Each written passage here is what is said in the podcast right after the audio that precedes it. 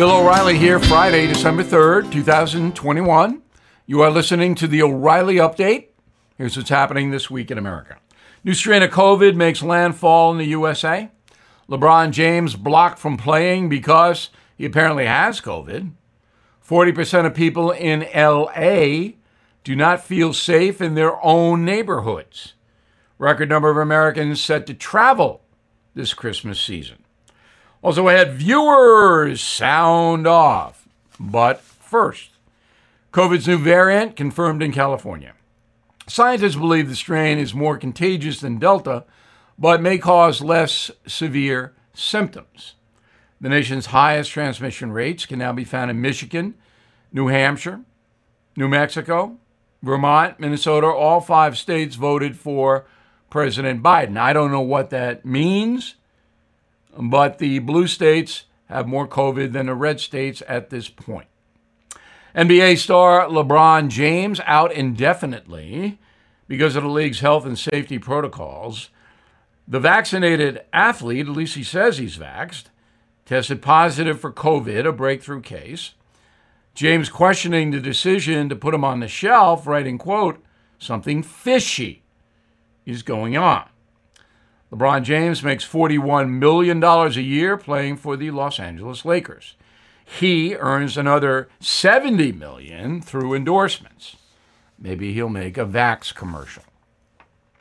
Four in 10 folks living in Los Angeles say the homeless population makes them feel unsafe.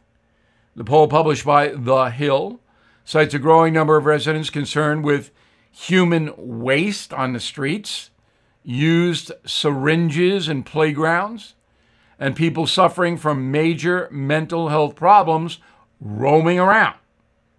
Roughly 75,000 people live on the streets of Los Angeles, the most in the country, a figure up 15% compared to 2019. A record number of Americans hitting the road this December, travel experts predict 125 million people will visit friends and relatives over the holidays. Two thirds will use the family car, 15% will fly. The average person spends $500 on travel between Thanksgiving and New Year's Day. Vacations last Christmas down 75% because of COVID. And now we have new COVID stuff, but it seems Americans are going to grandma's house. In a moment, listeners have their say. Right back with it. Who is there for the families left behind when a service member or first responder dies or is catastrophically injured in the line of duty? Who is helping our nation's homeless veterans? And who is helping our nation keep its vow to never forget 9 11? I'll tell you who the Tunnel to Towers Foundation. The foundation's In the Line of Duty programs honor our nation's heroes and their families. That includes its Gold Star, Fallen First Responder, Smart Home, and Homeless Veteran programs. The foundation's Never Forget programs engage people in 9 11 remembrance across America. Over 80 runs, walks, and climbs a year, dozens of golf outings and barbecues, and the Tunnel to Towers 9 11 Institute is helping to educate kids in kindergarten through 12th grade about our nation's darkest day, 9 11. More than 95 cents of every dollar you donate to Tunnel to Towers goes to its programs. This charity keeps its word and honors our nation's greatest heroes. Donate $11 a month to Tunnel to Towers at t2t.org. That's T, the number 2, t.org. Time now for the O'Reilly Update message of the day. Listeners sound off. We do this each Friday. You can reach me, bill at billo'reilly.com, bill at billo'reilly.com. Name and town if you wish to opine. Let us begin with Ed in Leesburg, Virginia. Bill, you recently said that Mexican President Obrador is not afraid of Joe Biden as he was with Donald Trump, resulting in Mexico's recent denial of troops to help with the border situation. Previously, you said it was a deal that Trump and Obrador made in which Trump backed off the war on drugs if Mexico would help with the border situation. Uh, here's what I said, Ed. President Trump was considering designating the drug cartels as terrorist groups. Had he done that, we could have used special forces and drones to attack the drug cartels within Mexico. When you're designated a terrorist group, you can be attacked by the USA. Obrador did not want that because it would make him look weak. So, a deal was reached. Mr. Trump would not designate the cartels terrorists, and the Mexican president would provide troops. That is what happened.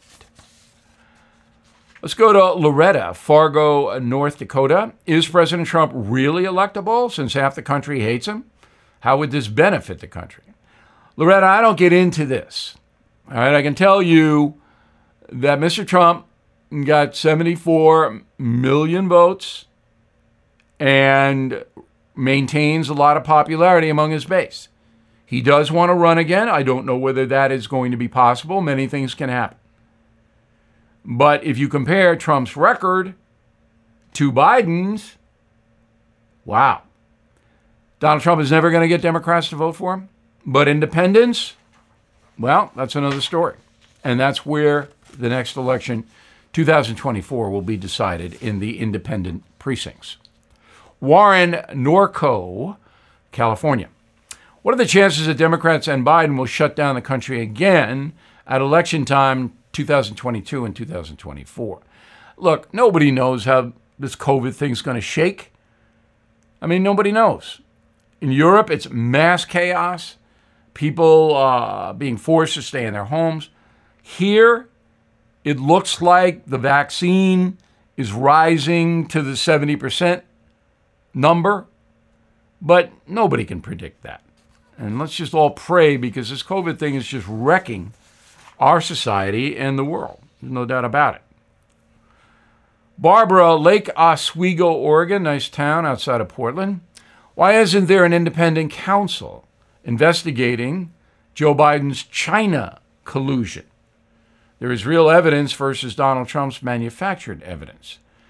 Um, that would have to go through the Attorney General, Merrick Garland. So, what are the odds, Barbara, that Garland, a devoted Democrat, is going to investigate his boss, Joe Biden? I would say zero. There you go. I'm Bill O'Reilly. I approve the message by putting it together. For more honest news analysis, please go to BillO'Reilly.com. And you should check that website out every day. You'll learn a lot and you'll have some fun.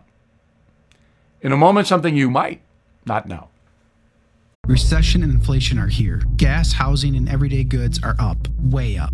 And you want to be ready for any situation. So, what would you do if there's no food on the shelf? ARC Heirloom Seeds are here to help. Did you know 99% of seeds sold today can't reproduce? With heirloom seeds, you only have to plant once, then you can grow year after year, giving you and your family stability and security because things are getting crazy out there. Our all in one seed kit provides everything you need to grow your own food. This premium seed kit has over 65 varieties, 50,000 seeds, and stores for 15 years. You'll also get our exclusive seed guide to make growing a no brainer. ARC Seed Kits is a family owned and operated business and the most trusted name in the nation for over 15 years. Our mandate is to get heirloom seeds into every home in America. Go to arcseedkits.com today and get free shipping by entering promo code podcast. That's arkseedkits.com, promo code podcast. Get your seeds, get prepared, get growing. arcseedkits.com.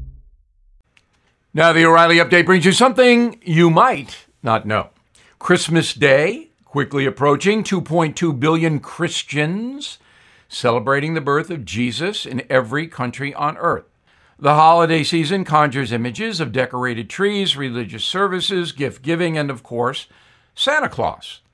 But the origin behind the jolly fat man is very different than you might expect. Here's how St. Nick went from a Turkish monk to a Christmas icon. Born in Turkey around 280 AD, Nicholas became the subject of many legends. He gave away all his wealth, traveled the countryside helping the poor and sick. His popularity spread, and Nicholas became known as a protector of children and sailors. After he died, he was canonized a saint his feast day is celebrated on the anniversary of his death, December 6th. By the Renaissance, Nick was the most popular saint in Europe. Even during the Protestant Reformation, when the veneration of Catholic saints was discouraged, Nicholas remained very big, especially in Holland, where he was called Sinter Sinterklaas. The Dutch brought the tradition to North America in the late 18th century. In 1809, author Washington Irving helped popularize the Sinterklaas stories when he referred to St. Nicholas as the patron saint of New York. Americans loved the character, but hated the name. So we changed Sinterklaas to Santa Claus sometime in the 1850s. Today, 93% of American households celebrate Christmas. Nine in 10 of us say St. Nick plays a major role. And here's something else you might not know. You can thank American capitalism for Santa's iconic look. Two popular companies are credited with creating his red jumpsuit. In the 1940s, both Coca Cola and Macy's used Santa Claus in their Christmas advertisements. They crafted Santa's suit to match their branding. Both are red and white. His department store look swept the nation after the release of the 1947 movie A Miracle on 34th Street. That's where Macy's is. Back after this. Thank you for listening to the O'Reilly Update. I am Bill O'Reilly. No spin, just facts, and always looking out for you.